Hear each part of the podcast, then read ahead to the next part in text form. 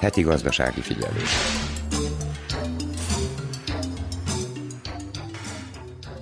A novemberi átlagfizetés 78 ezer dinár felett volt, közölte a statisztikai hivatal. Közben péntektől ismét drágult az üzemanyag. Hegedűs Erika köszönti a heti gazdasági figyelő hallgatóit. Decemberben a háztartásoknak csak nem a felek kapott takarékossági kedvezményt a villanyáramra, így majdnem 1 millió 400 ezer szerbiai háztartás decemberi számláját csökkentették. Az energiaügyi miniszter kiemelte, hogy a legtöbben Belgrádban, Sabacon, Újvidéken, Zomborban és Nisben kaptak engedményt. A tárca fontosnak tartja a lakosság és a gazdaság felvilágosításának folytatását, hogy mindenkinek mindenkinek előnye származzon az energia észszerű felhasználásából. Decemberben az ország lakossága 9,5%-kal fogyasztott kevesebb áramot 2021 utolsó hónapjához képest. A heti gazdasági figyelőben ismét az önkormányzatok idei beruházási terveiről lesz szó. Ezúttal a közép-bácskai és közép-bánáti településeken jártunk, mégpedig Zentán, Óbecsén, Kólán, Zomborban, Nagykikindán és Nagybecskereken. A fogyasztóvédelmi mellékletben a hitel kiváltásáról és átütemezéséről beszél a szakember. A vállalkozói mellékletben rendhagyó módon a Prosperitáti Alapítvány mentor programjáról hallhatnak. Az idegenforgalmi mellékletben a vajdasági épített örökségről szóló sorozatunkban ezúttal a Kevi katolikus templomba hívjuk hallgatóinkat. Ennyi a kínálatból. Ha felkeltettük érdeklődésüket, tartsanak velünk. A munkatársak Kónya Kovács Otília, Kozma Lívia, Orsovai Bibianna, Piros Bálint, Móricéva, Nagy Emília és Verica Polyákovics nevében tartalmas időtöltést kívánok.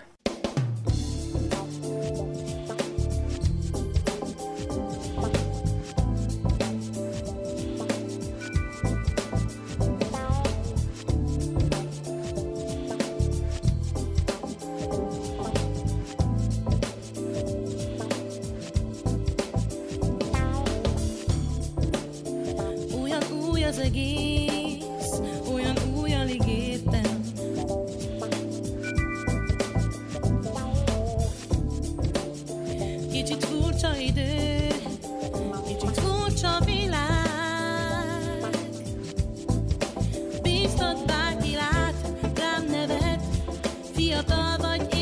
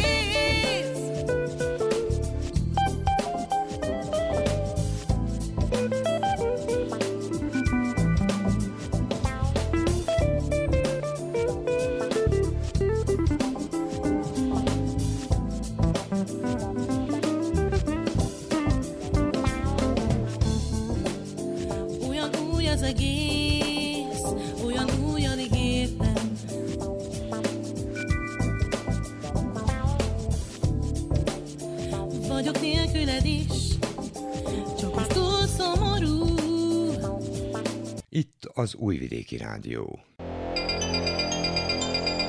Gazdasági figyelő. A heti gazdasági figyelőben folytatjuk az önkormányzatok idei beruházási terveiről szóló sorozatunkat. Ezúttal a középbácskai és középbánáti településeken jártunk, mégpedig Zentán, Óbecsén, Kólán, Zomborban, Nagykikindán és Nagybecskereken. Zentán a beruházásokat a tavalyi év tapasztalatai alapján alakították, és azok élveznek elsőbséget, amelyekre már aláírták a szerződéseket.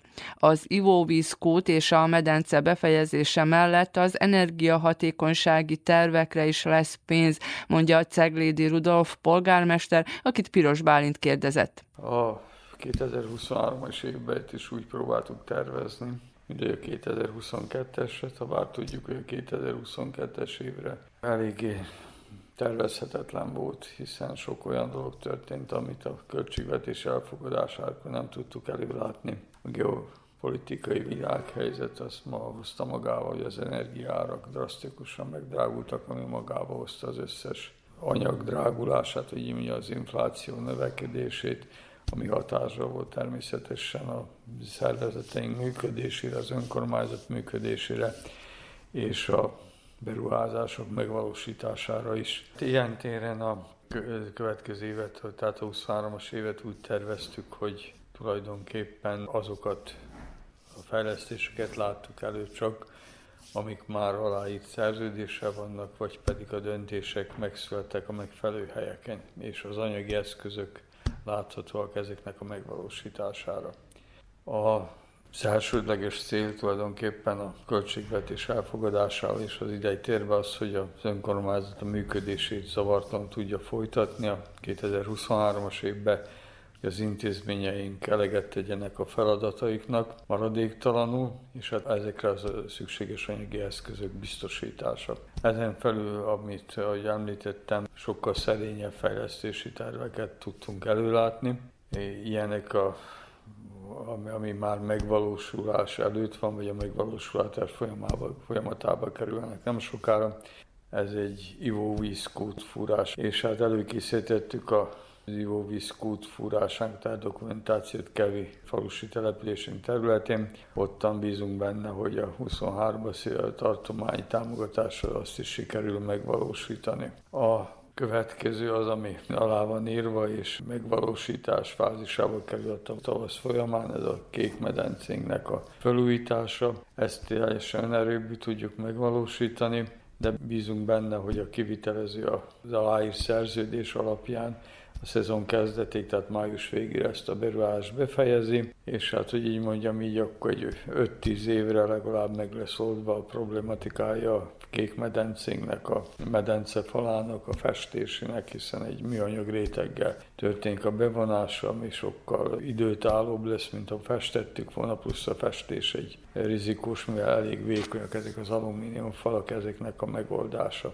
Ezen kívül tervezünk, tehát sok tervdokumentációt készítettünk elő, ami különböző pályázatokra biztosítja részvételi föltételeinket. Egy ezek közül megvalósult, ami szintén most tavasszal, tehát ez az energiahatékonysági pályázatok keretén belül az önkormányzaton, tehát a városházán belül a komplett testek cseréje, ez az energetikai minisztérium támogatásával valósítjuk meg, ez már szintén folyamatban van. És hát az, ami a legjelentősebb, elő van készítve dokumentáció, a letervezett több mint 30 utcának az aszfaltozására, ebből 22-es évben sikerült megvalósítani 9 utcával az utaszfaltozást. Most az idén tavasszal szeretnénk szinte a pályáton részt venni, hiszen egy három éves ciklusba pályáztunk az tartománynál. Az első év megvalósult, reméljük, hogy a tartománynál is sikerülnek az eszközök megvalósulása is, hogy ezt a második évi ciklust is le tudjuk zárni, ez itt szintén egy 100 milliós beruházás lenne, és hát így mondjam, megint egy jelentős kilométer számú utca aszfaltozására kerülne sor. Természetesen vannak több más projektjeink is előkészítve, amik közlekedésbiztonságot, a szabadidő eltöltést szolgálják a város területén, de ugyanígy komoly beruházókkal vagyunk, így mondjam, előreadott fázisban az ipari parkunkban, ahol az örökösökkel való vitás kérdések megoldása várnak magukra, és hogy végre ott is a beruházók meg tudjanak jelenni. Bízunk benne, hogy ez is hamarosan lezárul, és hamarosan ott is megkezdődnek az építkezések, és hát egy két új céggel gyarapodik az a cégek száma. Természetesen, ahogy mondtam, az intézmények működése mellett a rendezvényeinket is szeretnénk megtartani, hiszen vannak olyan rendezvények, amik fontosak a város életébe. Most már nemzetközi turisztikai jelentőséggel is bírnak, ezeket a rendezvényeket szeretnénk támogatni. Vannak újak is köztük, mert tavaly először szerveztük hosszú évek után meg a Green Future ifjúsági rendezvényt, visszhangok jók, hazai és külföldi részvevők is voltak, és ezt szeretnénk folytatni, de ugyanúgy a Visszavirág Fesztivál, városnapi rendezvények, a karácsonyi kavalkát, ezek mind-mind olyan rendezvények, amik jelentős számú turistát vonzanak hozzánk, hiszen látható, hogy akkor vendégi szakák száma megnövekszik, az itt tartózkodó vendégek jól érzik magukat, tehát hogy mondjam, ezeket a rendezvényeket tovább szeretnénk fejleszteni. Természetesen támogatási rendszerek is bekerültek a költségvetésbe, hiszen úgy érzük, hogy ezzel is segítjük az itteni gazdasági szereplőket, de ugyanúgy a lakosokat is. A mezőgazdasági támogatást megtartjuk, ugyanez, valószínűleg ugyanez az öt vonallal, amivel az elmúlt években sikeresek voltunk, hiszen 22-es évben 195 pályázó közül 192-nek tudtunk támogatást biztosítani, ami egy nagyon jó eredmény, de ugyanígy az energetikai, a hatékonysági pályázatot is szeretnénk most már a 23-as évben harmadszor kiírni a minisztérium támogatásával, az előrejelzések alapján a minisztérium továbbra is fogja támogatni ezt a programot, hiszen több szempontból nagyon hasznos ez a, ez a pályázati vonal. Ezt is szeretnénk megtartani, és hát ugyanígy a mai tanácson elfogadtuk a civilek pályázati lehetőségét, tehát ugyanígy a sportkluboknak, tehát ezeknek a támogatási rendszerét is szeretnénk fenntartani, legalább olyan nívó, mint a 22-es évben, hogy itt se kerüljön olyan törésre sor, vagy eseknek, ezeknek a működésének a megkérdőjelésre. Támogatást biztosítottunk a falusi közösségeknek is, ahol az ő programjaik alapján egy két milliós keretben, ami úgy érezték, hogy a helyi település számára fontos, azok, azokat a programoknak megvalósítására ez is bekerült a 2023-as költségvetésbe. E, ugye a 2022-ben a négy falusági közösség közül három a az utak javítását helyezte előtérben, még kevés helyi közösség az ivóvíz ellátására fókuszált. Itt e, ugye ezeket a programokat ekkora nagyságrendben 23-as évben is szeretnénk folytatni. És hát Zenta kínálata, vagy ami fog bővülni, valószínűleg hamarosan. A 2023-as évben itt igaz itten a beruházás nem az önkormányzat vezette, de viszont jelentős logisztikai segítséget biztosítottunk. Ez a Lidl áruháznak, bevásárlóközpontnak a megnyitása, az építkezések befejeződtek, a felszerelése van folyamatban az objektumnak. Még bízunk benne, hogy az év első negyedévében megnyitásra is sor kerül. Hát ezek a legfontosabbak, és hogy mondom, a sok projektumunk van előkészítve és alatt bízunk benne, hogy ezek a pártok sikeresek lesznek, és talán akkor tudjuk biztosítani a működés mellett egy fejlődést is a város terve, a község terve. Itt az Újvidéki Rádió. Gazdasági figyelő.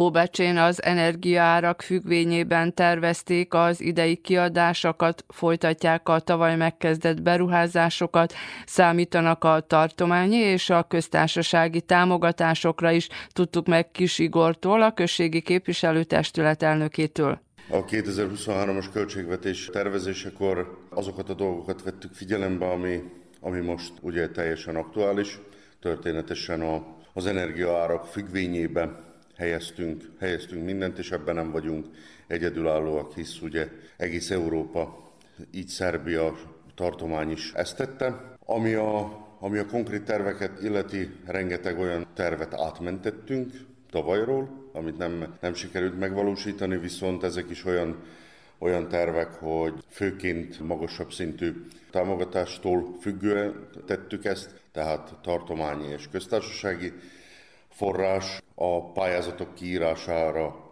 készek vagyunk. Ilyenek ugye a, főleg a, az úthálózatnak a, a javítása, amit tavaly gyakorlatilag semmit nem tudtunk megvalósítani, hisz ugye a köztársaság és a tartományi források is az erre szánt eszközöket az év folyamán mind átcsoportosították különböző szigetelésekre, tehát valójában az energiahatékonyságnak a, a javítására.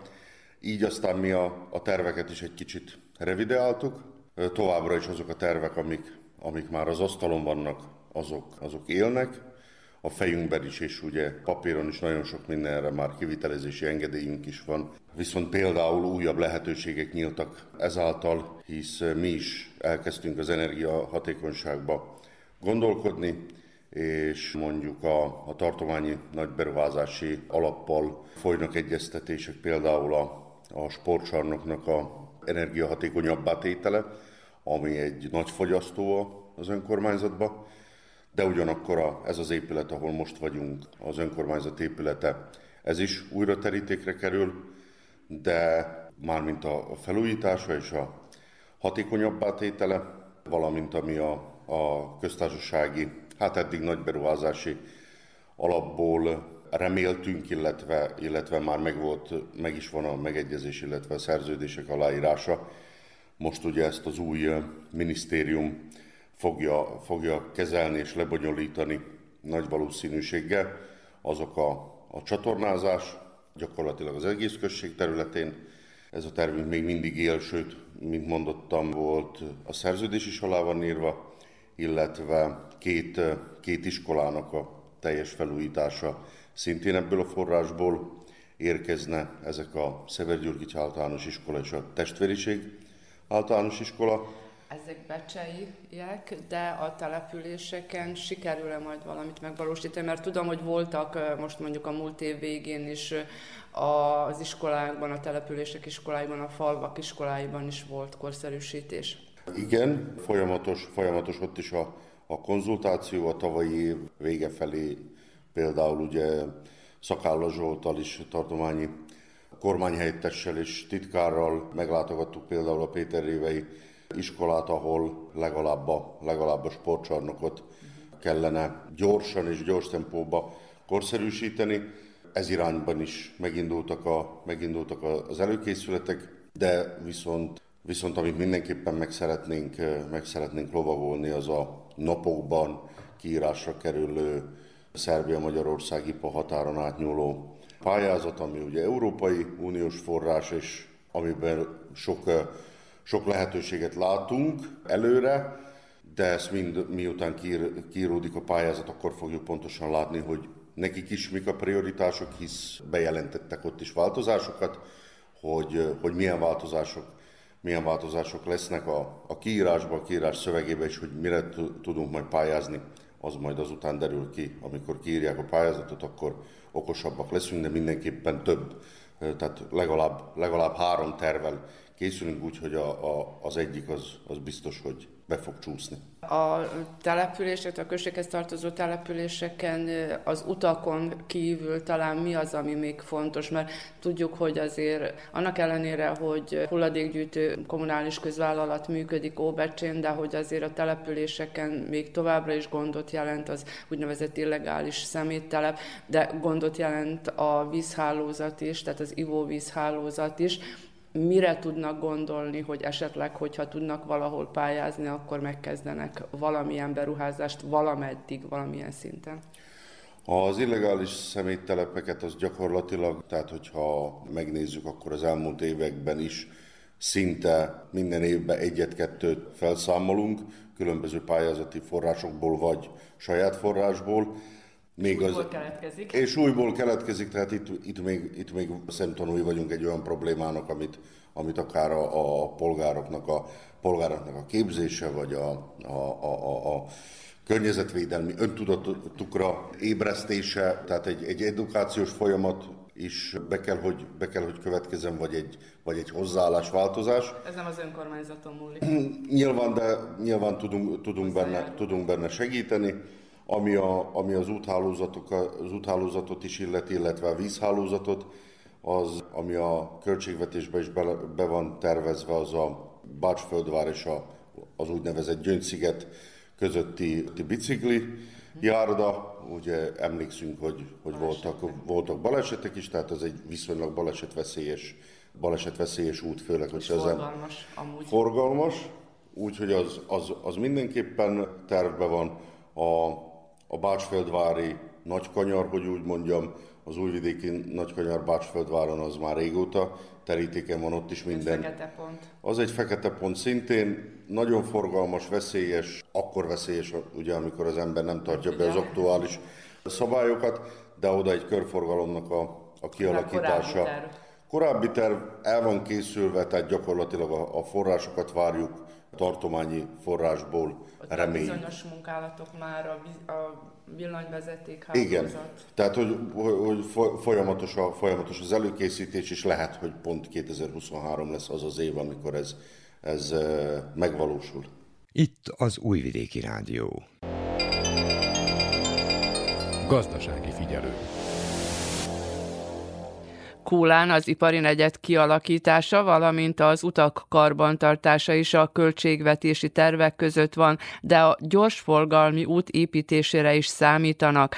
Az iskolák korszerűsítésére is lesz pénz, mondja az alpolgármester, akit Kozma Lívia kérdezett. Kula község önkormányzatának a 2023-as évre szóló költségvetése több mint 2 milliárd 300 millió dinár. Valka Károly, Kula alpolgármestere, a beszélgető partnerem, és az előző beszélgetésünk alkalmával már megemlítette, hogy mi is valósult meg az elmúlt évben, tehát a 2022-es évben mi valósult meg a község területén. Most pedig arról kérdezem, hogy milyen célokat tűzött ki az önkormányzat a 2023-as évre, melyek a prioritású befektetések, projektek. Ezt is el kell mondani, hogy az idei költségvetés 2 milliárd 300 millió dinárban van tervezve. Én úgy gondolom, hogy ez a ez a költségvetés ettől nagyobb fog lenni, mert ha különböző pályázatokon nyerünk az év folyamán, abban az esetben bővíteni kell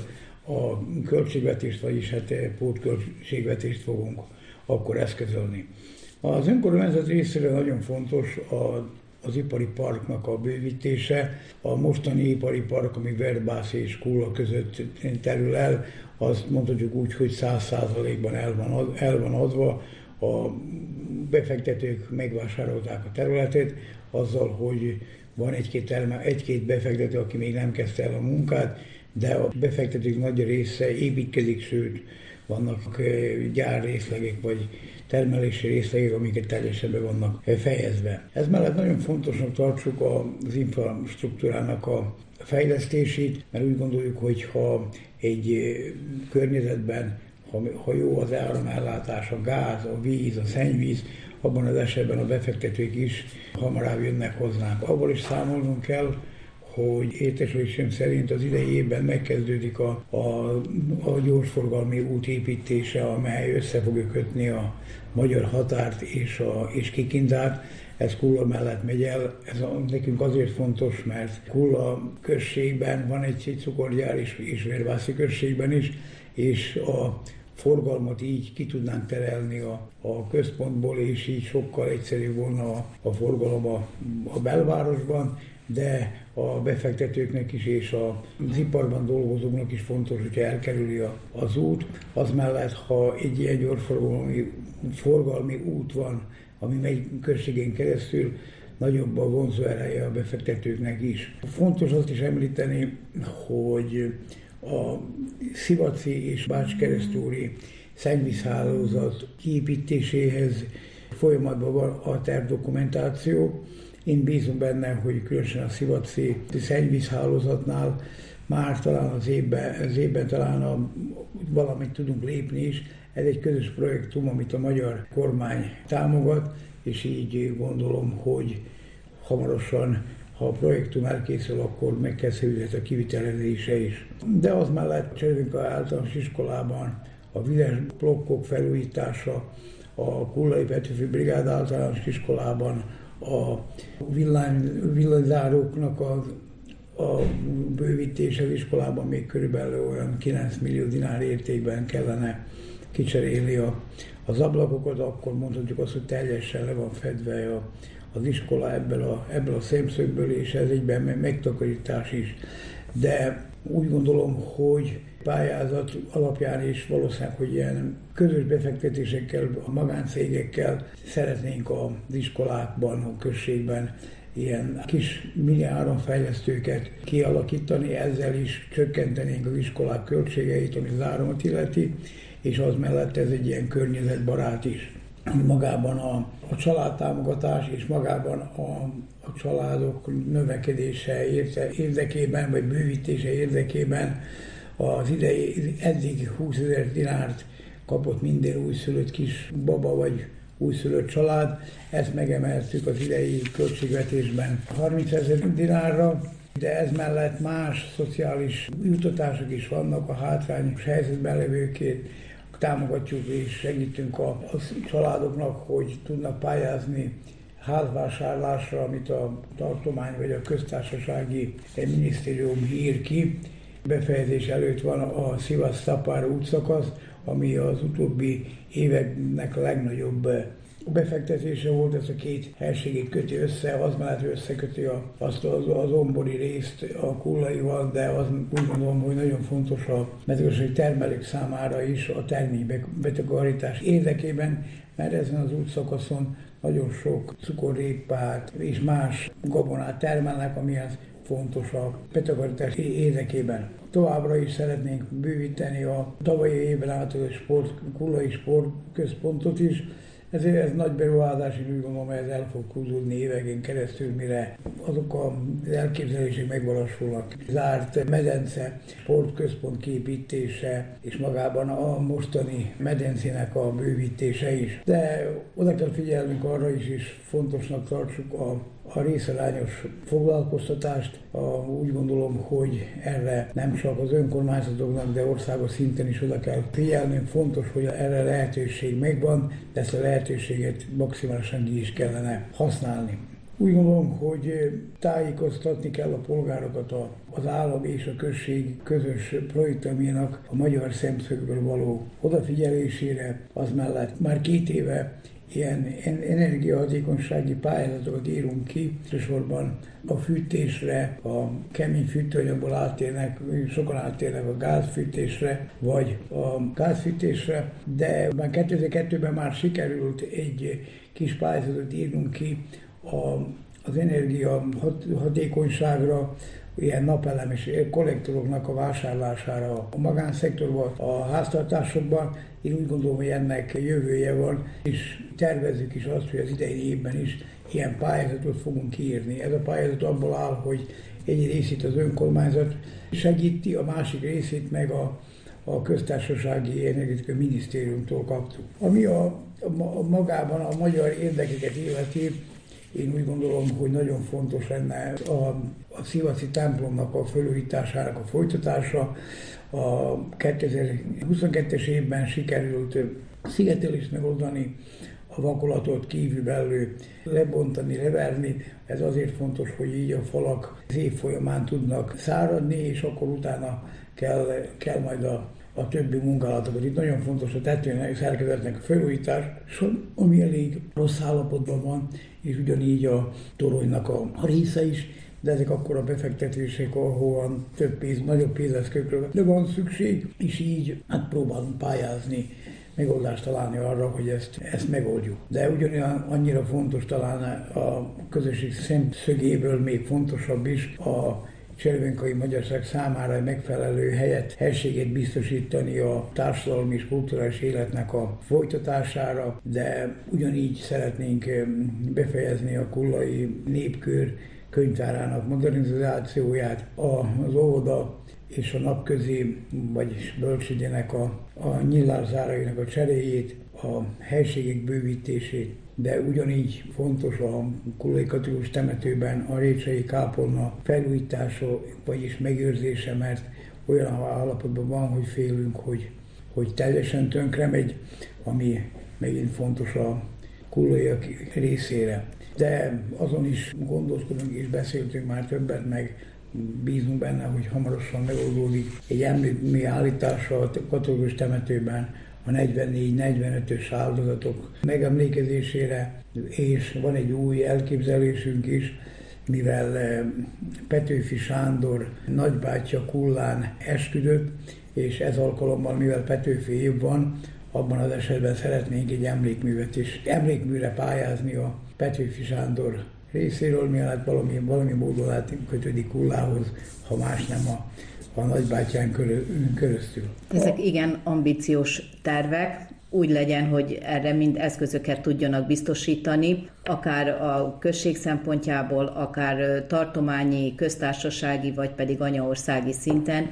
mindez pályázatok alapján majd lehetővé is válik, reméljük, és akkor még egy pár szóban maga a népkör a Magyar Művelődési Központban milyen terveket láttak elő az, erre az évre, melyeket tartsák meg, milyen rendezvényeket, és tulajdonképpen a működését hogyan biztosítsák. Hát a Népkör Kultúrközpontnak a működését nagy részben önkormányzati, de tartományi és, és anyországi pénzekből is tartjuk fent.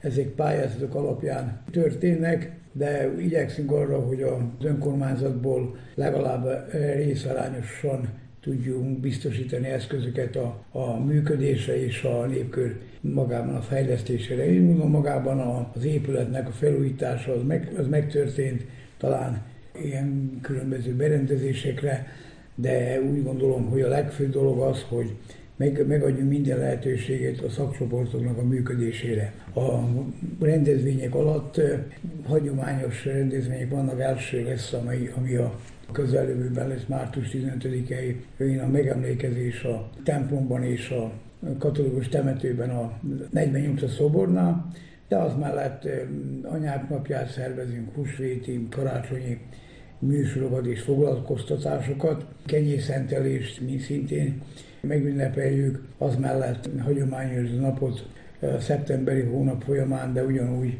most már az idén bízunk benne, hogy harmadszor sikerül a, egy új programmal, a disznótorossal is foglalkozni, de az mellett tervezünk író-olvosi találkozót, egészségügyi előadások szervezését, és az mellett a szakcsoportjaink zavartalan munkájának is különböző kiállításainak a, a megszervezését. De természetesen továbbra is szoros kapcsolatot tartunk Kalocsa várossal, mivel az Kullának testvérvárosa, és úgy mondom, ezek a, ez a kapcsolat évről évre bővül és szorosabbig válik. Ahogy szokták mondani a kolocsaiak, Kullával a, leg, a legjobbak a, a testvérvárosi kapcsolatok, a leg, legközelebb is vagyunk egymáshoz, és igyekszünk minden rendezvényünkre, és meghívni őket, és minden rendezvényükön részt venni, esetleg föllépni. Itt az Újvidéki Rádió.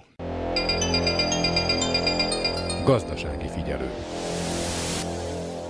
Zomborban is folytatják a tavaly megkezdett beruházásokat, elsősorban az utak karbantartását tartják fontosnak, de a vízvezeték hálózat bővítése, a hulladékgazdálkodás, valamint a parkolóház építése is a tervek között van, mondja a segédpolgármester, akivel Orsovai Bibilna beszélgetett. Zomborváros önkormányzatának idejévi tervei között első helyen a már megkezdett projektumok folytatása és befejezése áll. Pribilla Attila segédpolgármester szerint az önkormányzat tavaly sikeres évet zárt. Több olyan projekt is van, ami több részből áll, például a Nemes Militics és őrszállás közötti csőhálózat, amelyel ivóvizet fogunk pumpálni Militicsről őrszállásra, majd később Regőcére, valamint ide tartozik a Bezdán és Gádor közötti hasonló csővezeték. Az első részét tavaly készítettük el,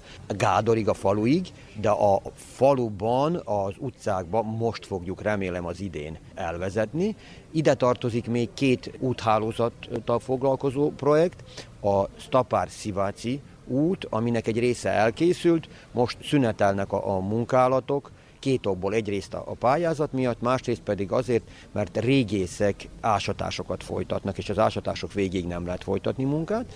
A második pedig a Kupuszina és Monostorszeg közti út befejezése, az első része az Apatini község határáig elkészült, Kupuszinától az Apatini község határáig, a második rész a határtól Monostorig reméljük az idén elkészül, pályázni fog a város, és reméljük a, a, a tartomány támogatásával, akkor lerövidül az út az apatiniaknak, kupusziniaknak, Bezdán felé és a magyar határ felé. Az úthálózat bővítése és korszerűsítése mellett a tervek között szerepel egy regionális szemétgazdálkodási központ építése is, mely Zombor mellett Apatinból, Hócságról, Kúláról és Bácsból is begyűjteni, szelektálná és további feldolgozásra készíteni elő a kommunális hulladékot. Az idén ezek mellett lesz néhány projekt, ami a ugyanúgy az ivóvízhálózatot érinti, az úthálózatot, kiemelném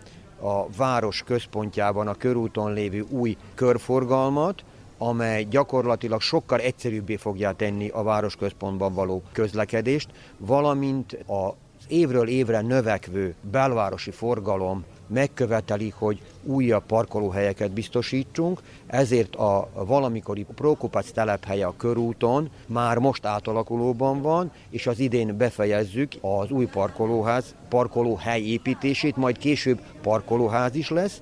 Az első folyamat első részében mintegy száz parkolóhely jön létre, de később pedig még egy emeletet is létrehozunk ez fölött, utána még egy 50-60 parkolóhely várható. Ezzel és a körforgalom mellett eh, létrehozandó új parkolókkal reméljük annyi parkolóhelyet fog hozunk létre, hogy többet ez ne okozzon problémát. A szemétfeldolgozó üzemre az idén fogunk pályázni a Környezetvédelmi Minisztériumnál. Ez egy nagyon nagy projekt, több mint 3 milliárd dináros projekt. Gyakorlatilag a nyugatbácskai önkormányzatok és Bács hulladékát is itt dolgoznák fel. Célunk az, hogy a hulladék minél nagyobb részét dolgozzuk fel, ha lehet 70-80 százalékát is, hogy csak a nagyon kis százalék jusson a szeméttelepre. Így energiát és hidrogént nyerhetnénk.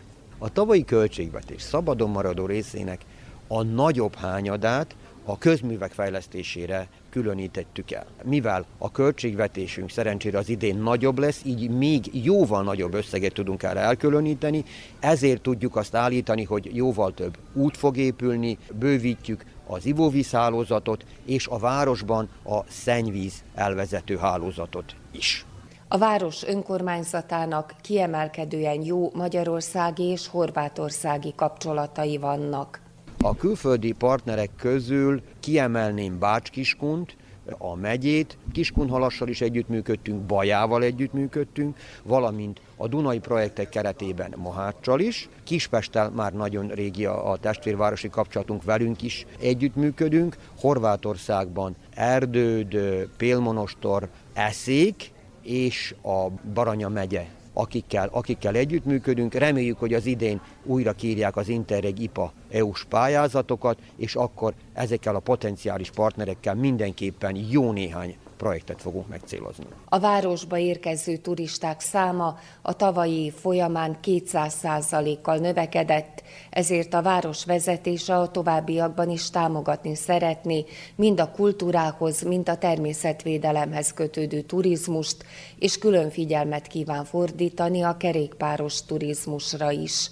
A város fejlesztésében kiemelkedő szerepet szánunk a turizmusnak, és az utóbbi években tényleg még a Covid alatt is sikerült egész eredményeket elérni, tavaly kimagasló eredmények születtek, az idén is várjuk, hogy jóval több turista jön, belföldi is, de érdekes, hogy a külföldi turisták száma is nagyban növekszik. Ezért jó néhány EU-s projektben vettünk részt, ami a turizmus támogatását célozza meg, de maga a város is ebben nagy szerepet játszik, valamint a városi turista szervezet, amely a környező nagyvárosokban mindenhol be fogja mutatni a természeti adottságainkat és az épített műemlékeinket is. Először fogunk megjelenni Bécsben, Zágráb, Belgrád, Budapest mellett. Mivel Zomborváros önkormányzatának a tavalyi folyamán növekedtek a bevételei, az idei évi költségvetést sikerült fölfelé módosítaniuk. Itt az Újvidéki Rádió.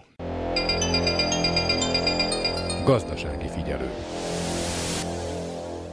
Nagybecskereken a saját bevételek mellett a támogatásokra is számítanak. A kerülő út befejezésén kívül további utak javítását és a szennyvíz elvezető csatorna befejezését is tervezik. A környezetvédelmi programokra is lesz pénz, valamint a vízvezeték hálózat korszerűsítésére, a hulladéktelep felújítására és a vízgyár kiépítésére is, mondja a Nagybecskereki Városi Tanács tagja, a akit Kónya Kovács Otília kérdezett. Nagybecskerek város önkormányzata mit tervez erre az idei évre, milyen beruházásokra kerülhet sor? Sztojkó Józseftől, a városi tanács tagjától szeretném ezt megtudni. Mivel az idei év tervéről beszélünk, azoknak a megvalósításának elég feltétele az, hogy pénzeszközöket biztosítsunk erre a célra. Így először is el kell mondjam a városi költségvetésnek egy részét, amely ide tartozik. A városi képviselőtestület az idei évre 6,2 milliárd dináros költségvetést fogadott el. Ezt fedezzük az 5,5 milliárd közvetlen városi bevételből és jövedelemből, valamint 15 millió dináros bevételre számítunk itt a természetvédelmi rezervátum közvállalatától. Azt is el kell mondani, hogy a 2022-es évből áthoztunk bizonyos összegeket, amelyeket nem használtunk fel, pontosabban 790 millió dinárt hazai kölcsönből és 95 millió dinárt a támogatásokból. Így úgy jön ki, hogy a 2023-as, tehát az idei év költségvetésében több mint 1 milliárd dinárt fordítunk fejlesztésekre és nagy beruházásokra. Egyik legnagyobb fejlesztések közé sorolhatom a kerülő út befejezését, pontosabban megmaradt még a negyedik rész megépítése. Tehát köztudott, hogy tavaly augusztusban nyitottuk meg a kerülő út harmadik részét, amelynek hossza 3,7 km volt. Most maradt még 3,6 km, amelyben két körforgalmat, egy felüljárót a Nagybecskerek Pancsova vasútvonal felett és egy hidat az Alexandrovai csatorna felett tervezünk még felépíteni. A munkálatoknak a felbecsült értéke 600 millió dinár, és a munkálatok elkezdését az idei tavasszán tervezzük. Emellett, ami beruházásokat illeti, szeretném befejezni azokat, amelyeket tavaly már elkezdtünk, ilyenek például a szennyvíz elvezető hálózat befejezése eleméren, Begafőn, Lázárföldön, ugyanúgy tervezünk befejezni a Tamástaki, Aradáci, Tiszatalrósi ökológiai ivóvízi közkutak felépítését is. Fontos megemlíteni azt is, hogy a tavalyi évben egy új projektumot kezdtünk el, ugyanis egy köz- és magánszféra partnerséget indítottunk az úthálózatok fenntartása és az építése érdekében. Ennek a projektumnak az összköltsége és felbecsült értéke 2,5 milliárd dinár. Ugyanúgy tudni kell, hogy a városi költségvetésben az idén 12%-át biztosítottuk környezetvédelemre, ez pontosan 725 millió dinárt tesz ki. Ennek segítségével jelentősen fogjuk feljavítani az életminőségét a városunkban. A városi költségvetésben még nem volt rá példa, hogy ekkora eszközö biztosítsunk a környezetvédelemre, hisz az életminőségek javítása érdekében tavaly köz- és magánszféra partnerséget indítottunk a Pancsovai Ecomarber céggel, amelyel együttműködve teljesen felszámoljuk a meglévő városi hulladéktelepet szanitár kazetták építésével. Továbbá fontosságú feladatunk megoldani az egészséges ivóvíz biztosítását is. Ennek érdekében tavaly elkezdtük a vízvezeték hálózat felújítását a város egyes területén. Ezt eddig sikerült elvégezni a Rúzsasulmáni, a Kisamerikai és a Sumicai helyi közösségekben. Az idejében folytatni szeretnénk ezeket a munkálatokat. Közben dolgozunk a vízjár építésén is, amelyben majd új technológiát alkalmaznak a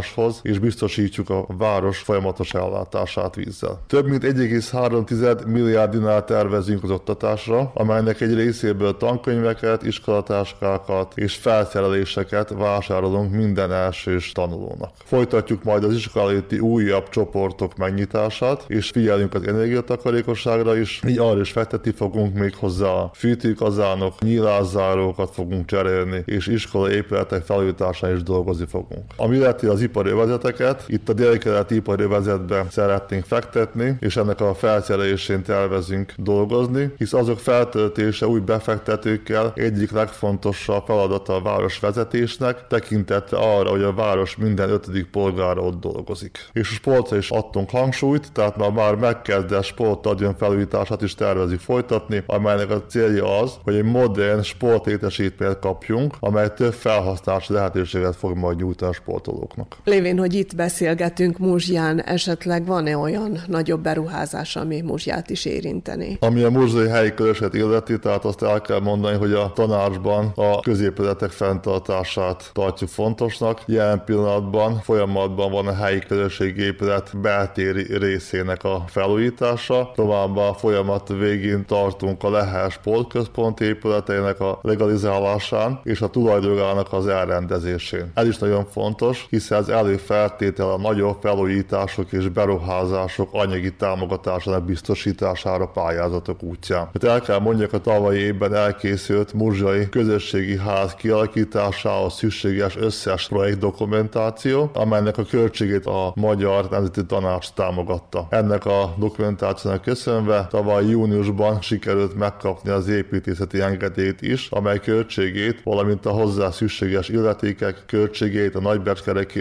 önkormányzat fedezte. Innentől kezdve ki lehetne írni a közbeszerzést a kivitelező megválasztására, és kezdődhetnek a munkálatok is. A közösségi házat a volt mozi épületéből tervezik kiépíteni, amely pontosan Murzsa központjában van, az óvoda épülete előtt, a templom mellett és maga az iskola épületének által. Ez egy nagy beruházás, hisz komoly átalakításokat szükséges elvégezni volt, és most már több tíz éve elhagyatott és üresen álló mozi épületé. A közösségi ház lehetőséget fog majd nyújtani a faluban megrendezésekre kerülő közösségprogramok bővítésére, megkönnyíti a meglévő események, rendezvények szervezését, megadja a feltételt arra, hogy azok minőségesebbek és ezáltal látogatottabbak legyenek, amelyeken keresztül szélesebb körben tudjuk majd őrizni hagyományunkat, ápolni kultúránkat és anyanyelvünket. A közösségi ház otthon fogadni a polgároknak, helyi civil szervezeteknek, vendégeiknek, a helyi közösség vendégeinek, fedezett a közös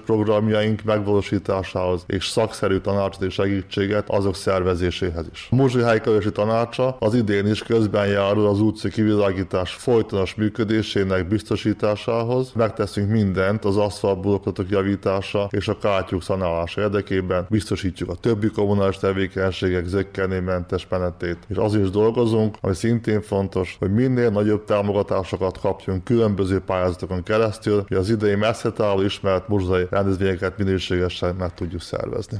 Itt az Újvidéki Rádió. Gazdasági figyelő.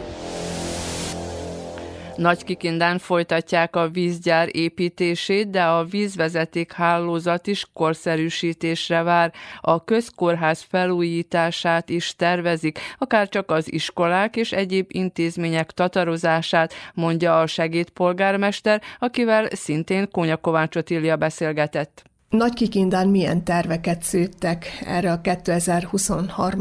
évre? Az önkormányzat milyen nagy beruházásokat tervez? Egyáltalán milyenek a lehetőségek? Talpai Sándortól szeretném megtudni a Nagykikindai polgármester segédjétől. Ami Nagykikindát illeti, még úgy gondolom a többi várost is biztos, hogy nem valami fényes időszakot élünk, nem egyszerű komolyabb beruházásokat végbevinni, de Nagykikindán, ami már évtizedek óta emlegetjük és hiányzik, mert mindegyik hatalom vízgyárat akar építeni, és minden bizonyal 2022-ben elkezdtük, és valószínű, hogy 2024-re ezek a munkálatok be is fejeződnek. Úgy gondolom ez az egyik legfontosabb és a legnagyobb beruházás, amely rengeteg anyagiba kerül. De ugye ezzel, ami a vizet illeti, ezzel nem fejeződött be, mert magába a vízhálózat cseréjére is szükség van, mert nagyon sok helyt még azbest csövek vannak letéve, és többek között ez a beruházás arról is szól, hogy az utcákban, ahol ilyen csövek vannak, vannak ezeknek a cseréje. Egy újabb beruházás, amely szintén fontos, az pedig a Kikindai Kórház részlegének a felújítása, amely szintén a 2022-ben elkezdődött és 2023-ban folytatódik. Tudni kell, hogy 2022-ben Kikindán át lett adva egy új piac, egy fedett, csukott piac. Na most a régi piacnak a része, amely a főtérhez tartozik, ennek a résznek a rendezése is az egyik fontos feladat, de amikor a vizet említettem, akkor két faluban is egyfajta mini mini vízgyár, víztisztító fog felépülni, és szintén a csövek cseréjére fog sor kerülni. Ugye Nagykikindán magába a városba a szennyvíz csatorna sincs mindegyik utcába rendezve, itt is bizonyos részeket meg fogunk csinálni, de ez azt jelenti, ugye, mikor ezekről a dolgokról beszélek, ez nem azt jelenti, hogy Kikindán a következő vagy ebben az évben meg lesz oldva minden ilyen. Nem, ez mind bizonyos részekről, városnak egy része az, ami ebből szeretnénk, hogy az idén megvalósuljon. Vannak itt elvileg magyar vonatkozású dolgok is, amelyek nagyon fontosak számunkra, az pedig Nagykikindán a Fejős Klára iskolának a tetőszerkezete és magából a belőről lévő részei, a tornateremnek a felújítása, ez mindenféleképp erre szükség van, és prioritás tudnunk kell, hogy a Magyar Nemzeti Tanács 4 millióval támogatta 2022-ben a főtervnek a kidolgozását ezeknek a felújítására. Mindenféleképp tervez a Nagykikindai önkormányzat, mint egy 16 millió dinár tervezett erre a beruházásra, de ez lényegében semmire se elég további anyagiak után kell, hogy járjunk, hogy itt valami komolyabb dolgot megvalósítsunk. A következő az pedig a Szajányi óvodának szintén a tetőszerkezetének a felújítása, nem is felújítása, hanem cserére van ott szükség. A kikindai költségvetésbe az idei év folyamán benne van, úgyhogy reméljük, hogy ez meg is fog valósulni. Mint magyar funkcióban lévő, mindenféleképp igyekezünk arra, hogy mindegyik olyan magyar településen valami felújítás vagy valami új dolog történjen. Így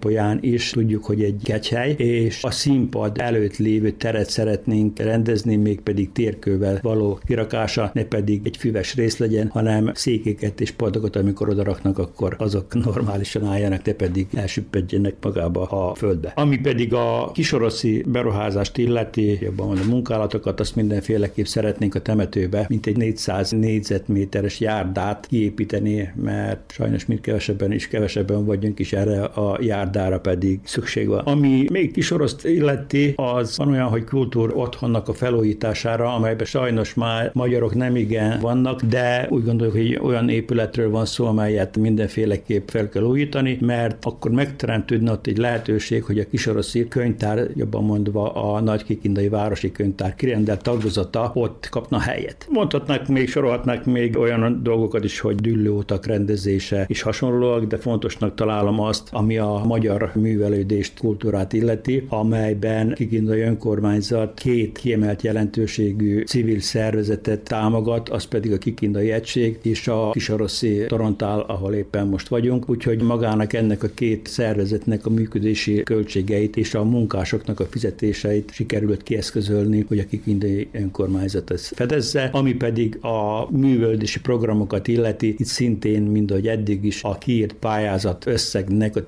10%-a továbbra is megilleti a magyar közösséget.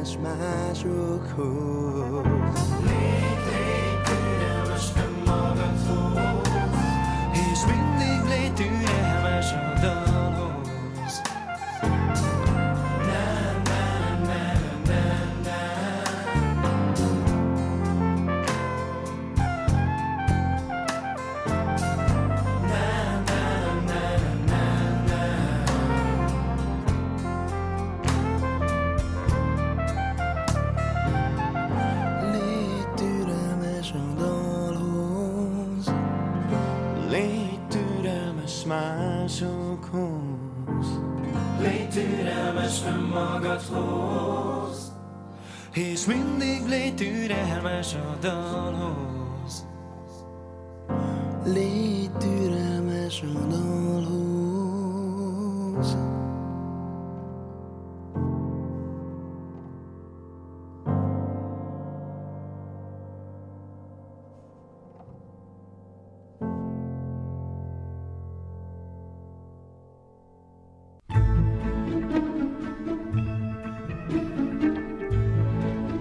Tudatos vásárló.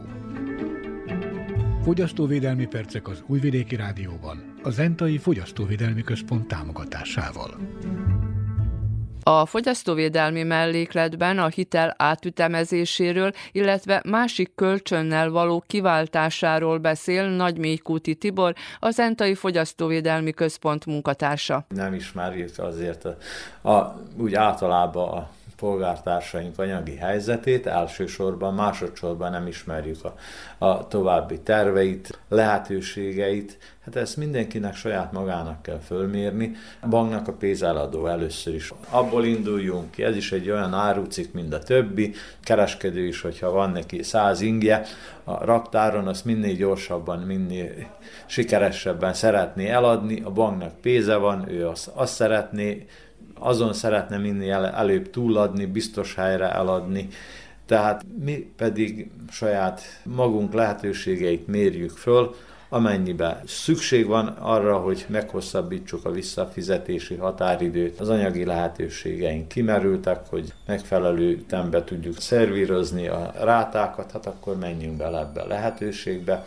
nézzünk meg, hogy először is vannak lehetőségek, hogy más bankoknál refinanszíroztassuk a meglévő hitelünket, illetve ugyanannál a banknál is meg tudjuk tenni, tehát utána kell nézni, egy kicsit, kis fáradtságot be kell fektetnünk, de ez nem jelenti azt, hogy most egész nap a bankba kell, hogy ücsörögjünk, minden banknak megvan a megfelelő internetes oldala, illetve a megfelelő szolgálata, aki online tartja a kapcsolatot az ügyfelekkel, illetve a leendő ügyfelekkel. A gyakorlatban jól leárhatunk azzal, hogy a bank azt kínálja nekünk, hogy hosszabb ideig kisebb törlesztő részletet fizetünk ezentúl, hogyha átütemezzük, vagy kiváltsuk a régi hitelünket egy újabb kölcsönnel, mert hogy az első hitelre már ott van a kamat, és a kamatos összegre még kapunk egy újabb kamatot az új kölcsönnel. Tehát a gyakorlatban akkor jól járhatunk egy ilyen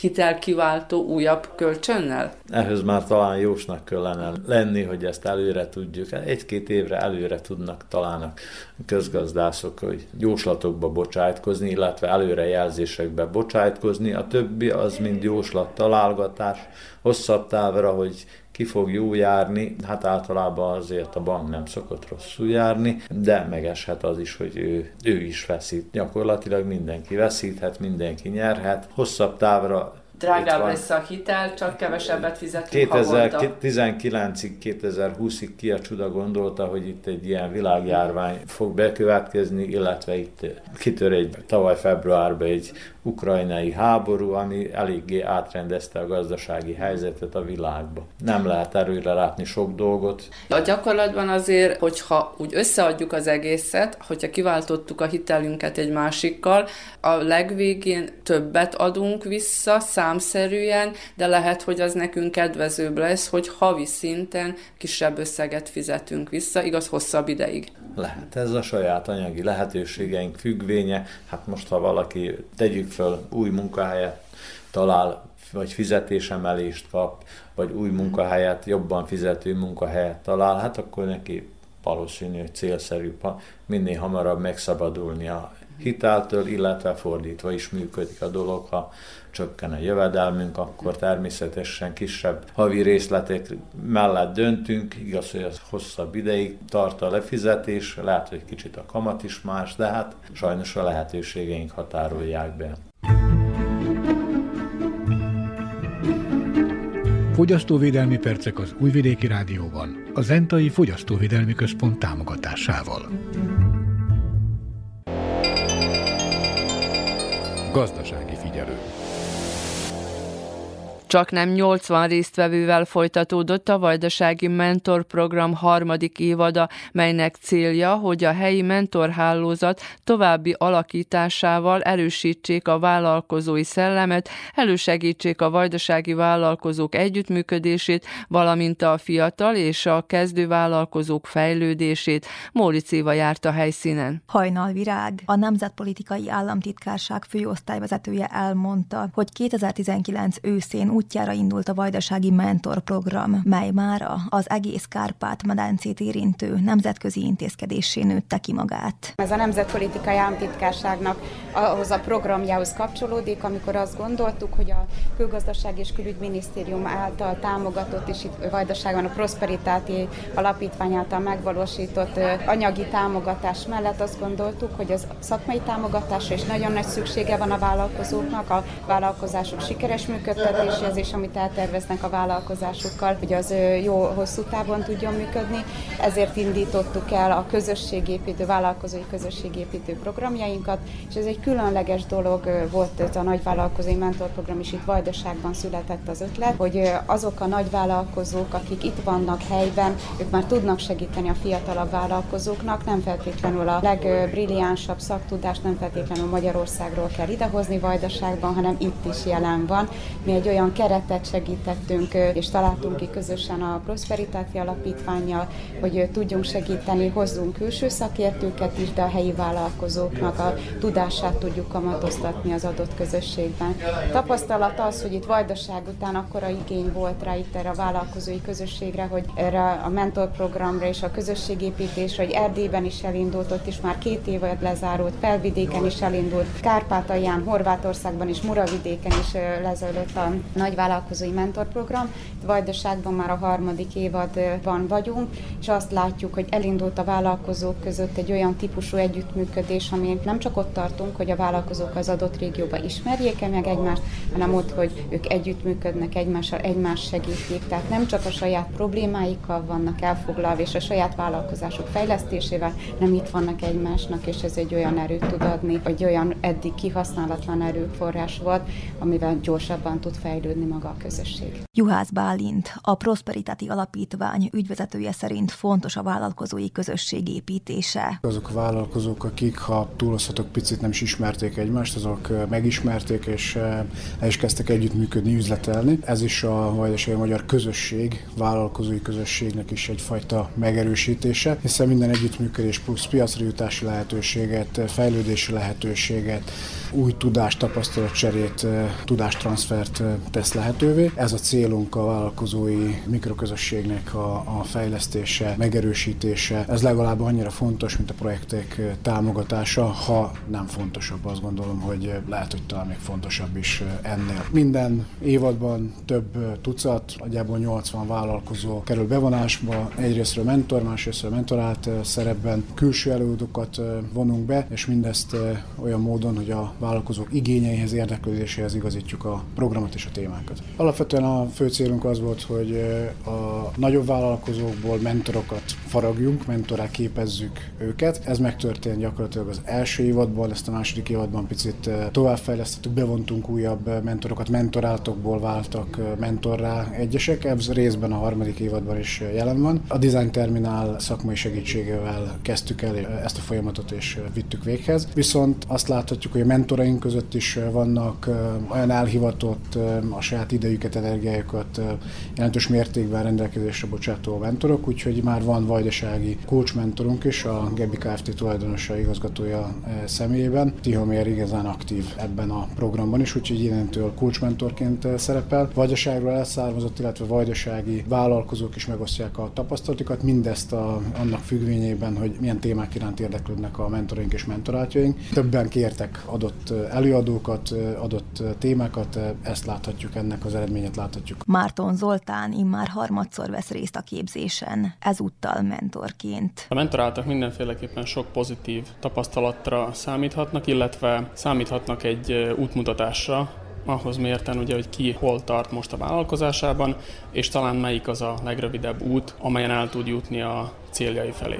Harmadszor voltam már mentor szerepben is, és mentorált szerepben is első alkalommal, és most másodszor mentorként. Mindenképpen a legfontosabb talán az, hogy itt közösséget építünk, és mindenki szertehet új kapcsolatokra, új ismerettségre, ezáltal persze lehetőségekre is. Tehát fontos az, hogy ezt a kiépített kapcsolatkört ápoljuk, illetve hogy ebből mindenki a saját cége számára megpróbálja kiaknázni a legmegfelelőbb lehetőségeket. Mint a mentor feladata mindenképp egy útmutatás, egy útbaigazítás, semmiképp sem az, hogy megmondja a mentorátjának, hogy mit hogyan csináljon, Az, hogy útmutatást adjon, azt, hogy útba igazítsa, az mindenféleképpen fontos feladat, de a mentoráltaknak saját maguk kell dönteniük a saját vállalkozásukban, mivel az ő cégükről van szó, és nekik kell eldönteni, hogy milyen irányba szeretnének haladni, illetve ugye ez attól függ, hogy mik a céljaik. Három olyan résztvevőt is megszólaltattunk, akik mentoráltként érkeztek. Horváth Gellért vagyok, Orgosról érkeztünk. Hallottunk erről a mentorprogramról is, pozitív vélemények voltak róla, és akkor úgy döntöttük az egyik üzlettársam, hogy kipróbáljuk. Jó tapasztalatokat, hogy üzletbe, az üzleti életbe milyen pozitívak vannak benne, kicsit föllendülés, jó tanácsok, pozitív energia talán. Mi két éves cég vagyunk, tehát 2020-ban alapítottuk meg a cégünket. Ez egy fuvarozással foglalkozó cég, tehát árut szállít leginkább EU-n belül, tehát Magyarország, Szlovénia, Horvátország, Ausztria, Lengyelország, Szlovákia, áruszállítás mindennapokban. Első alkalommal veszünk részt, hogy mit várunk tőle, tehát azt még mi magunk se tudjuk, hogy mit várunk tőle, pozitív dolgot várunk elsősorban, ami kicsit talán tanácsokat tudnak adni a már meglévő üzletemberek és a buktatókat, amit nagyon sokat kijártunk, és még nagyon sok buktató van ebbe az üzletágba, hogy ezeket kijárjuk. Szeretnénk azért, most per pillanat foglalkozunk négy kis kamionnal, és szeretnénk ezt főbővíteni, hogy minél több munkaerőt tudjunk alkalmazni. Politikus Árpád vagyok, a vállalatnak az igazgatója és vezetője. 2020-ban alapítottam a mezőgazdasági drónok a fő fókusz, és itt próbálunk a mezőgazdaság területén ezzel az innovatív és újszerű, korszerű technológiával igazából ismertetni, elterjeszteni, és hát mindenféleképp alkalmazni itt ez ebben a mi régiónkban. A korábbi programban is részt vettem, akkor vettem részt rá első alkalommal, és igazából egy nagyon jó tapasztalat volt. Olyan emberekkel találkoztam, akikkel egyébként nem lett volna lehetőségem, és ezek mindenféleképp olyan kérdéseket és olyan irányokba tettek fel kérdéseket, amelyekre saját magamtól nem biztos, hogy gondoltam volna. Ez egy nagyon jó iránymutató találkozás, gyűlés összejövetel, amikor bizonyos problémákra fel tudják hívni a figyelmünket, hogy mik azok, amikre mint vál kezdővállalkozó oda kell figyelnünk, és hát mindenféleképp a mentorainktól minél több információt elgyűjteni, úgymond összeszedni, hisz ez is a célja nekünk mentoráltaknak, hogy a mentorainkat kifaggassuk minél részletesebben, minél mélyebben, és ezáltal tudjunk mi gyarapodni, és minél több információt megszerezni. Azt hiszem, hogy az előző évadban és a mostani évadban is a mentoraim nagyon kiváló emberek, nagyon kiváló üzletemberek, nagyon-nagyon specifikus a szakterületük, és ezáltal nagyon érdekes információkat, nagyon érdekes véleményeket, tapasztalatokat tudok gyűjteni. Power Martin vagyok. Én egy piaci rést kínálok a nagyobb beruházásokra, közel 14 hektárral rendelkezek, amely teljes kiépítés alatt áll áramhálózat, vízhálózat esetében.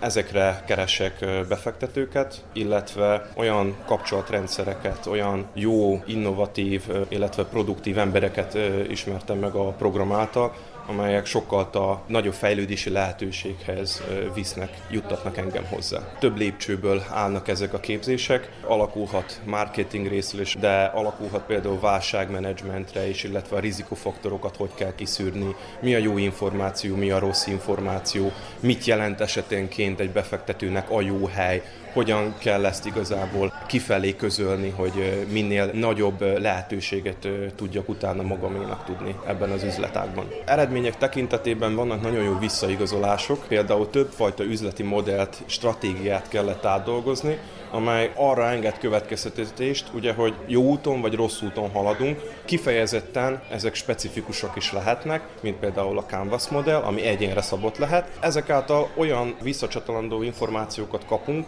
amelyekből meg tudjuk állapítani, hogy mik azok azok a dolgok, amiket javítanunk kell, esetlegesen fejleszteni, ahhoz, hogy eredményesebben tudjunk kezelni az adott helyzeteket, hogyan tudjunk rá reagálni konkrétan. A programot a miniszterelnökség nemzetpolitikai államtitkársága, a Prosperity Alapítvány és a Vajdasági Magyar Vállalkozók Egyesülete szervezte, és a Design Terminállal való szakmai partnerség által valósult meg. Utazunk és utazzunk, Vajdaságban és a világban. Az Újvidéki Rádió turisztikai rovata. A vajdasági épített örökségről szóló sorozatunkban ezúttal Kevibe hívjuk hallgatóinkat. A katolikus templom 1900-ban épült, az újabbkori épület a Rózsafűzér királynője nevet kapta a kisebb rózsafűzérek mellett egy óriási méretűt is készítettek. Az említett kegytár a bútorzatban is több helyen megjelenik, mondja a kormányos Zoltán, törökfalui, kevi és völgyparti plébános. 1900-ban épült a templom, tehát igen, ez még a zsinat előtti világból, úgyhogy tényleg olyan templomos a kinézete. Méretében is azért kis templom, mert azért Kevi falu az azért akkoriban se volt azért annyira nagy, bár vannak olyan számadatok 60-as évekből, hogy 3500-an is lakták, de Tudom, ebben igen erőteljesen benne van a tanyavilág, de mégis azért nagyon sokáig azért ennyi ember számára ugye ez a templom jelentette a találkozást az Istennel. Említette a tanyavilágot, akkor a, a környező települések, ahol újabbkori templomok épültek, onnan is ide jártak Kevibe? Vagy sok helyről? Nagy valószínűsége, igen, ugye egyrészt közös a tanyavilág ugye tornyossal, minek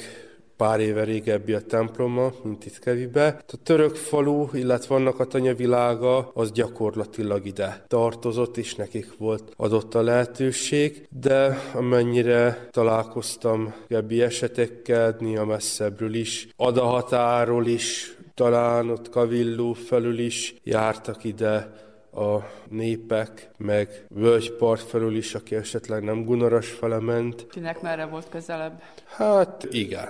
Akkor induljunk meg a főbejárattól, tehát egy klasszikus főbejárat oszloppal és karzattal. Így van, egy eléggé széles kórus van. Itt is annak idején ugye harmónium volt, tehát ilyen sípos orgona nem nagyon fért az él el. Ma már itt is ugye elektronikus hangszer van, és nem annyira túl népes a kórus, mondhatni, hogy akiket fönn vannak, azok javarészt ugye imádkozók, mint sem éneklők. Fából készült, és nagyon nagy része a karzatnak, a kórusnak, a, korláton, ami nagyon szép mintázatú, de azon túl is, és föl van az oszlopoknál fával támasztva is. Tehát azért az egész fából van, ez az eredeti? Így igaz, fából van.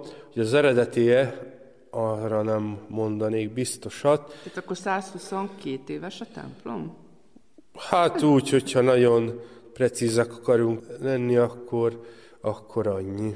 Gyontató szék is a kórus alatt van, viszont az nem kis oltár, hanem az egy lurdi barlang.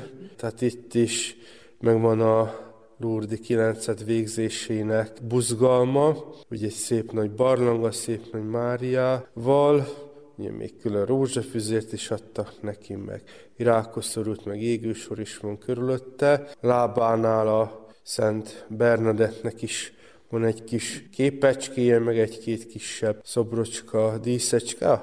Ájtatos asszonyok hozogatták, volt, amit az elmúlt években, volt, amit régebben, de mondom, itt is megvan a február elején a 9 alatti buzgalom, illetve az ájtatosság tartva. Amikor a főbejárattól az oltár felé indulunk, akkor a falakon még mit látunk?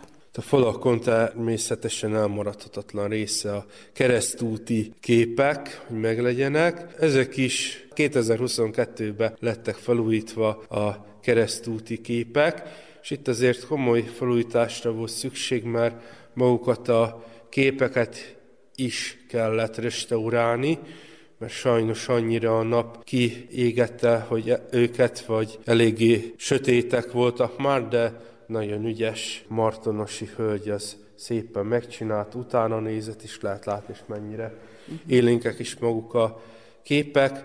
Ugye a keret újrafestése is megvolt, illetve üveg lap mögé kerültek most már a képek, hogy még jobban megőrződjönek. Korukat tekintve sajnos pontos adattal nem tudok szolgálni, nincs úgy ráírva, de azért sejtjük, hogy úgy azért úgy száz év körül azért biztos megvannak már csak a kopások. Komolysága kapcsán is azt gondoltuk, körülött azért ez jó pár évtized. És természetesen jó pár szentnek is van szobra templomunkban, főleg itt oldalt a falakon. Ugye egyikük, ami szinte katolikus templom nem is lehet nélküle, Pádvai Szent Antal szobra, ugye itt egy eléggé szép virágos liliommal a kezébe, és ugye a kis Jézuskával, ugye Ferences ruhában. Ő mellette a, hát szintén azért elég gyakori a templomunkban, egy mi vidékünkön,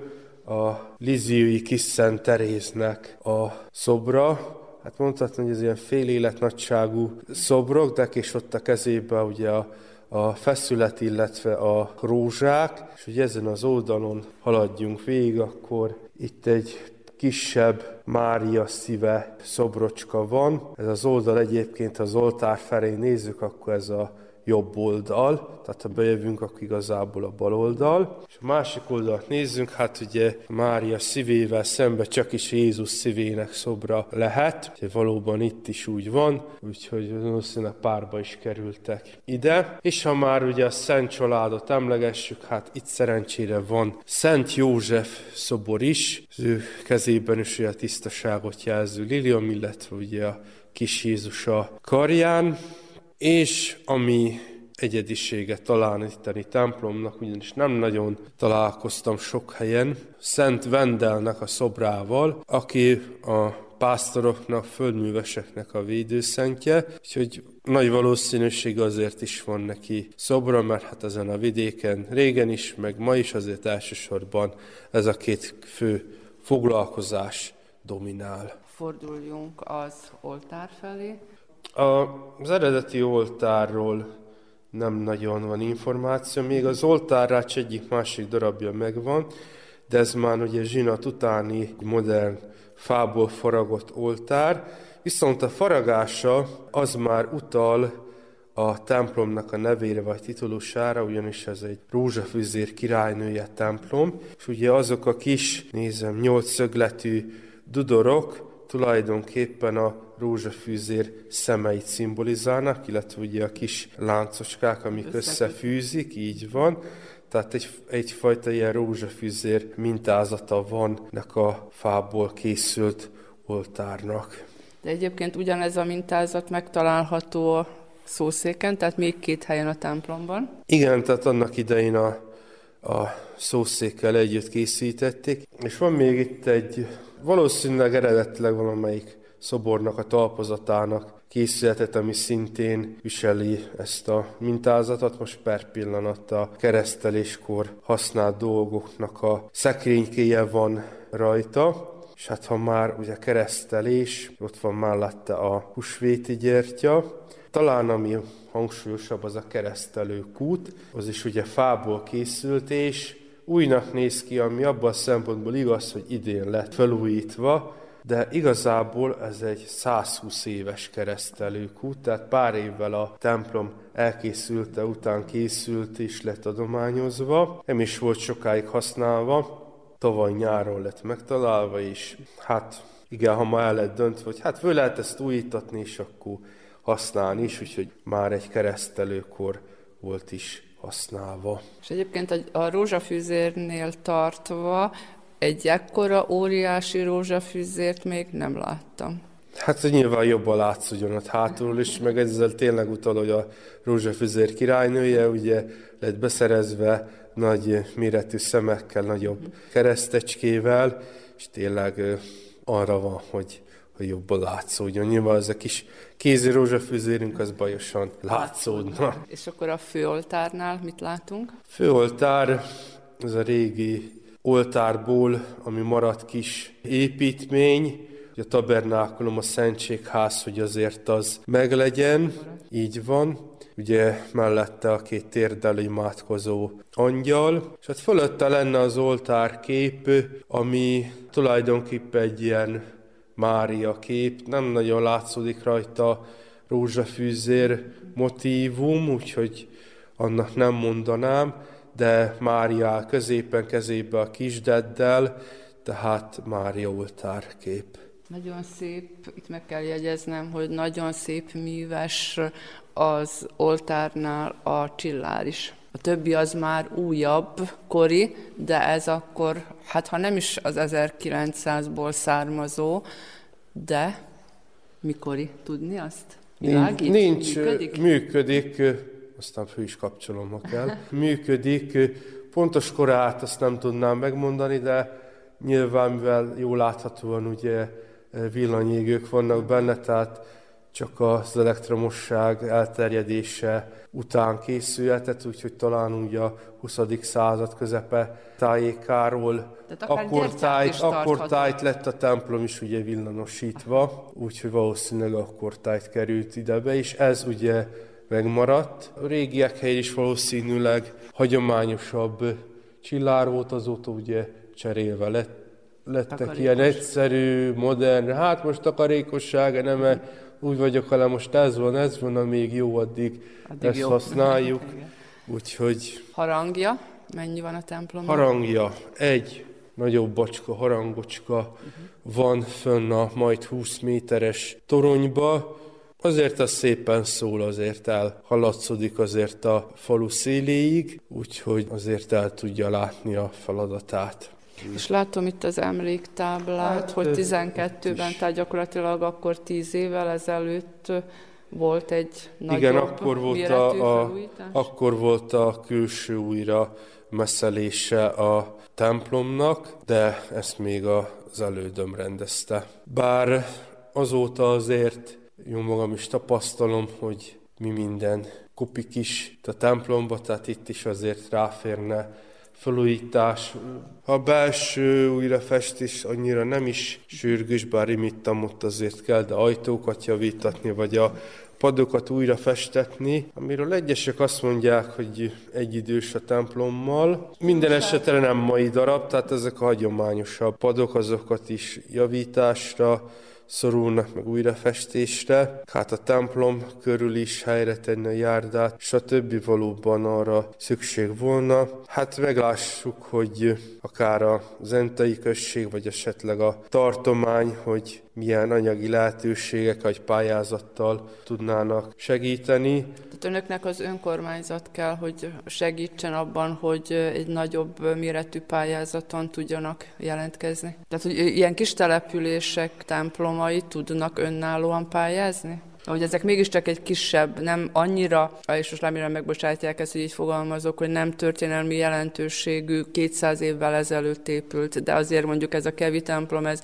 mégiscsak több, mint 100 éves. Hát igen, valóban száznál több éves, és igen, azért anyagiak terén valóban azért, azért ilyen komolyabb felújítások, még gyakran ugyan milliós tételt is uh-huh. elérik, ott valóban szükség van akár községi támogatás, akár sikeres tartományi pályázatra is, tehát annyi adomány azért nem tud összegyűjteni, vagy lehet, hogy azért tíz év alatt, hogyha nagyon spórol a plébános, akkor, akkor össze tudja hozni, de hogyha hamarjába akarjuk, hogy tudjunk mit csinálni, akkor valóban szükség is volna rá a támogatásokra, vagy akár még külföldre, Magyarországról is, mert úgy tudom, a felől is szoktak nyújtani ilyen lehetőségeket. Hát itt a községben is több templom már úgy sorra került a felújítások terén, most mondjam úgy, hogy örülnék, hogyha mi is most már végre sorra jutnánk ott az utolsók vagy utolsó előttiek között.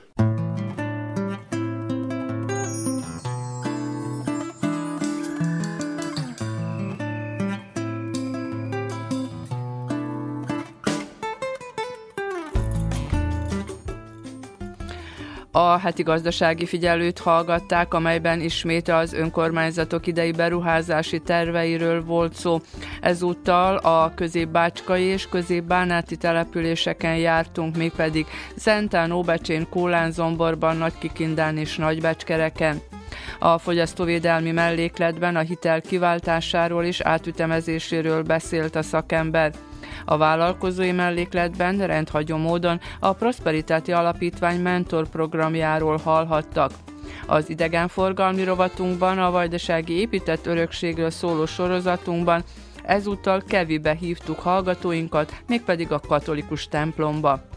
A munkatársak Konya Kovács Otília, Kozma Lívia, Orsovai Bibianna, Piros Bálint, Moric Éva, Nagy Emília, Verica Polyákovics és Mladen Bránkovics nevében Hegedűs Erika köszöni meg hallgatóink figyelmét. Műsorunk visszahallgatható az rtv.rs.hu honlapon a hangtárban a heti gazdasági figyelő cím alatt. A jövő héten a szokásos időben kedden délelőtt a 10, és az esti ismétlésben a 8 órai hírek után jelentkezünk ismét. Mit leszünk? Remélem önök is.